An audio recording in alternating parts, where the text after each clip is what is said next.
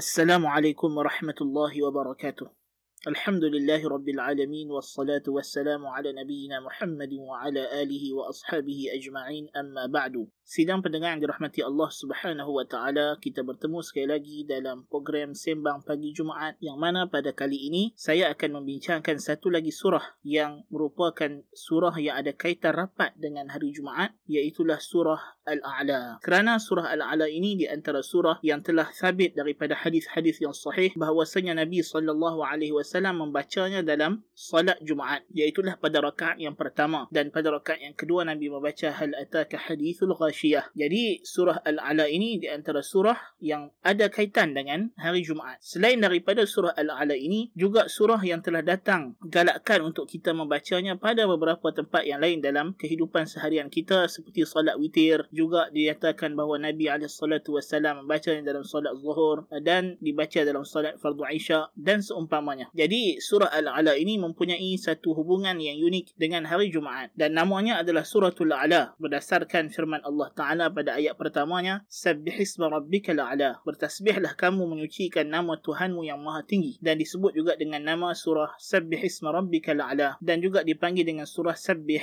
Dan ia merupakan surah Makkiyah Iaitulah yang diturunkan sebelum fasa hijrah Nabi SAW ke Madinah Al-Munawwarah Dan mengandungi 19 ayat Dan tertibnya dalam mushaf ialah tertib yang ke-87 Yakni surah yang ke-87 Manakala dari segi penurudannya Ia berada pada tertib yang ke-8 dianggarkan ia turun selepas uh, surah al-Fatihah lebih kurang. Jadi dia di fasa Makkah. Adapun dari segi maksud surah ataupun kita kata matlamat utama surah ini ialah untuk memperingatkan jiwa-jiwa kita ini, jiwa manusia ini, jiwa mukallaf ini dengan anugerah Allah Tabaraka wa Ta'ala yang maha tinggi dan hubungannya dengan kehidupan akhirat dan mencuci, mensucikan jiwa daripada sebarang kepergantungan atau pengharapan kepada dunia. So tujuan surah ini datang adalah untuk mengingatkan kita bahawa Tuhan kita lah yang maha tinggi yang sepatutnya kita mensucikan dia dan kita menjadikan dialah sebagai matlamat hidup kita dan ganjarannya di akhirat lah sebagai ganjaran yang kita perlu berlumba-lumba untuk kejar mendapatkannya bukannya dengan berlumba-lumba untuk mendapatkan habuan dan kelezatan dunia semata-mata yang mana dunia ini akan musnah dan binasa. Yang kekal itu adalah akhirat. Adapun dari segi tema-tema surah mengikut perjalanan ayatnya, daripada ayat pertama sehingga ayat kelima, surah ini mengandungi tasbih dan ta'zim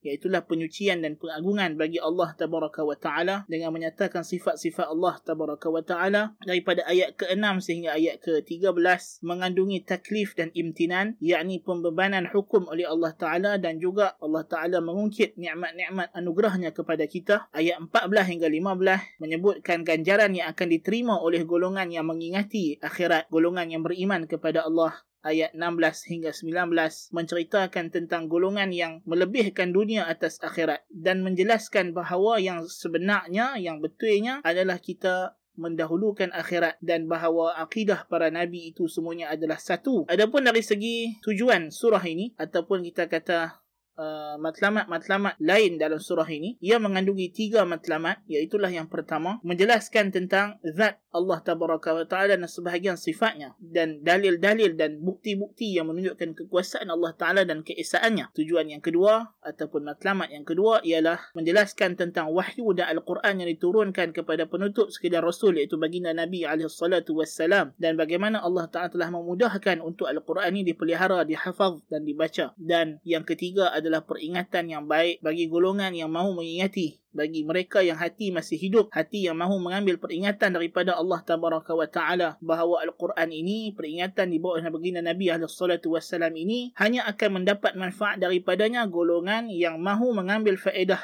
daripada kalangan orang yang telah ditetapkan oleh Allah Ta'ala sebagai ahli syurga. Orang yang akan selamat dan beriman kepada baginda Nabi SAW. Adapun dari segi wahyu ayat ataupun petikan-petikan yang hendak kita ambil. Jadi insyaAllah uh, perbincangan kita pada pagi ini uh, singkat sahaja tuan-tuan dan puan-puan. Uh, kerana memang surah ini pun pendek sahaja. Tetapi kita akan nyatakan nanti bagaimana hubungannya dengan surah-surah yang telah lalu. ya. Uh, jadi di antara petikan dalam surah ini ialah petikan yang pertama. Sabbih isma rabbika al-a'la sabbihisma rabbikal a'la maksudnya ialah kamu sucikanlah nama Tuhanmu yang maha tinggi. Ini adalah perintah oleh Allah Subhanahu wa taala untuk kita mensucikan Allah taala daripada sebarang sekutu dan syirik dan Tuhan mengingatkan kita bahawa dialah al-a'la yang maha tinggi, maha tinggi dari segenap segi, maha tinggi dari segi kedudukan zatnya yang berada di atas seluruh makhluknya di atas arasnya, maha tinggi sifat-sifatnya tidak ada satu pun sifatnya yang menyamai sifat makhluknya, maha tinggi dari segi nama-namanya yang nama-namanya tidak menyamai makhluknya, maha tinggi dari segi zatnya yang zatnya tidak menyamai makhluknya. Di antara apa nama kita kata tadabbur yang kita dapat daripada ayat ini ialah Ibnu Mas'ud radhiyallahu an. Apabila beliau membaca ayat ini sabbih isma rabbikal a'la sehingga sampai kepada akhir ayat ataupun penghujung surah bal tu'thiruna al-hayatad dunya beliau berpaling kepada murid-murid beliau. Lalu beliau berkata,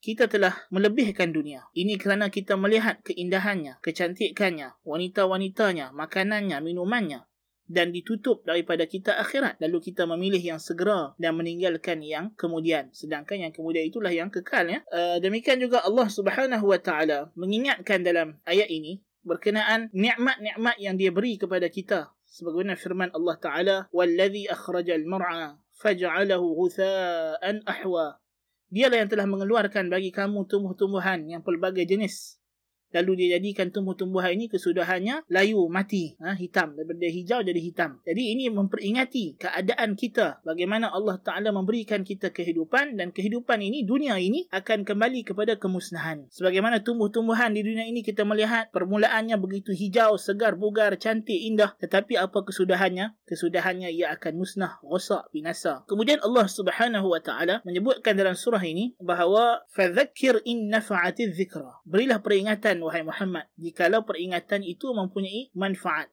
Yakni kata para ulama di sini datang perintah nak kepada baginda Nabi alaihi salatu supaya kita memberi peringatan memberi pengajaran. Apabila peringatan itu memberi manfaat. Adapun peringatan jikalau diberikan memberi mudarat yang melebihi daripada manfaat maka tidak perlu. So sebab itulah sebagai seorang pendakwah sebagai seorang yang menyeru kepada agama Allah taala penting untuk kita memahami maqasid syariah eh, tujuan-tujuan syariah dan melihat maslahah dan mafsadah dalam keadaan keadaan-keadaan yang memerlukan pertimbangan perkara tersebut. Sebagainya kita bagi contoh jikalau kita dalam suasana berhadapan dengan musuh yang bersama dengan kita golongan kafir yang hendak menyerang umat Islam uh, yang mana ahli sunnah wal jamaah diserang daripada segenap segi golongan syiah, golongan uh, sufiyah, golongan Yahudi dan sebagainya. Tidak sepatutnya sebagai seorang pendakwah dia menyebutkan dakwahnya dengan menimbulkan isu-isu khilafiyah dalam masalah fiqh yang mu'tabar sebagai masalahnya. Kerana perkara sebegini akan memudaratkan dakwah dan tidak memberi manfaat. Sedangkan Tuhan kata uh, peringatan ini sepatutnya dia diberi apabila ia memberi manfaat.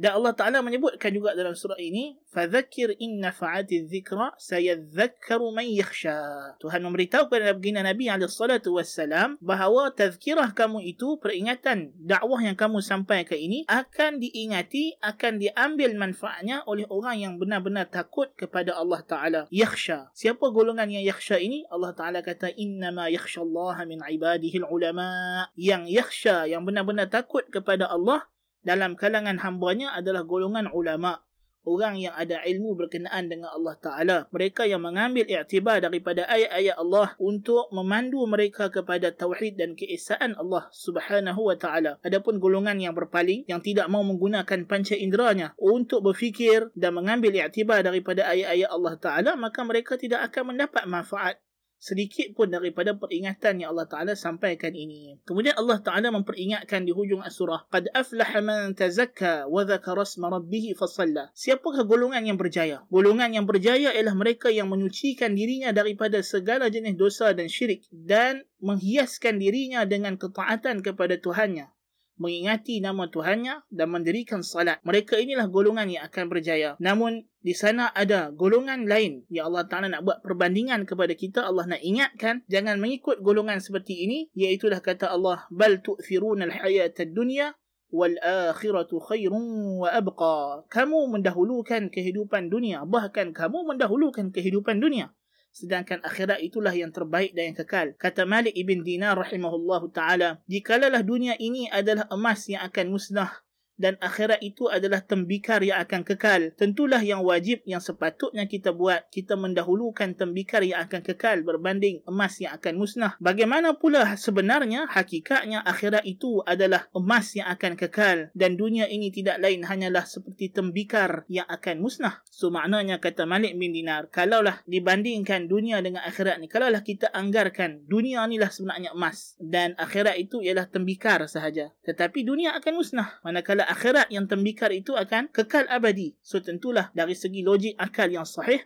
kita kena memilih yang kekal bermakna yang akan musnah. Tetapi hakikatnya dunia inilah tembikar yang akan pecah, yang akan rosak, yang akan musnah. Manakala akhirat itulah emas. Itulah dia emas yang akan kekal abadi. Yang mana kalau kita memperolehi kejayaan di sana, kejayaan itu akan kekal abadi selama-lamanya. Tidak akan ada lagi kemusnahan buat kita. Namun jikalau kita gagal, jikalau kita memilih untuk kekal di dunia, na'udzubillah min zalik, tentulah kita tidak akan mampu kekal di dunia sebaliknya kita akan kekal di neraka jahannam azab Allah Taala Na'udzubillah min zalik. Jadi mudah-mudahan dengan uh, tazkirah ringkas pada pagi ini, sembang pagi Jumaat kita, uh, dapatlah kita mengambil manfaat daripada apa yang kita sampaikan. Dan sebagai penutupnya, suka saya nak sebutkan di sini, kita dapat melihat bagaimana surah-surah yang telah kita bincangkan pada hari Jumaat ini mempunyai kaitan yang sangat rapat dengan peristiwa-peristiwa yang berlaku pada hari Jumaat. Masih lagi suratul A'la, membincangkan kepada kita tentang bagaimana Allah Ta'ala telah menciptakan manusia, memberikan kepada manusia itu kemudahan, pengetahuan dan bimbingan. Uh, kemudian dia memperingatkan kita tentang hari akhirat, yang mana hari akhirat merupakan antara peristiwa yang terbesar yang akan berlaku pada hari Jumaat. Jadi mudah-mudahan kita semua dapat manfaatnya. Qultu lakum ما سمعتم سبحانك اللهم وبحمدك أشهد أن لا إله إلا أنت أستغفرك وأتوب إليك وصلى الله على نبينا محمد والسلام عليكم ورحمة الله وبركاته.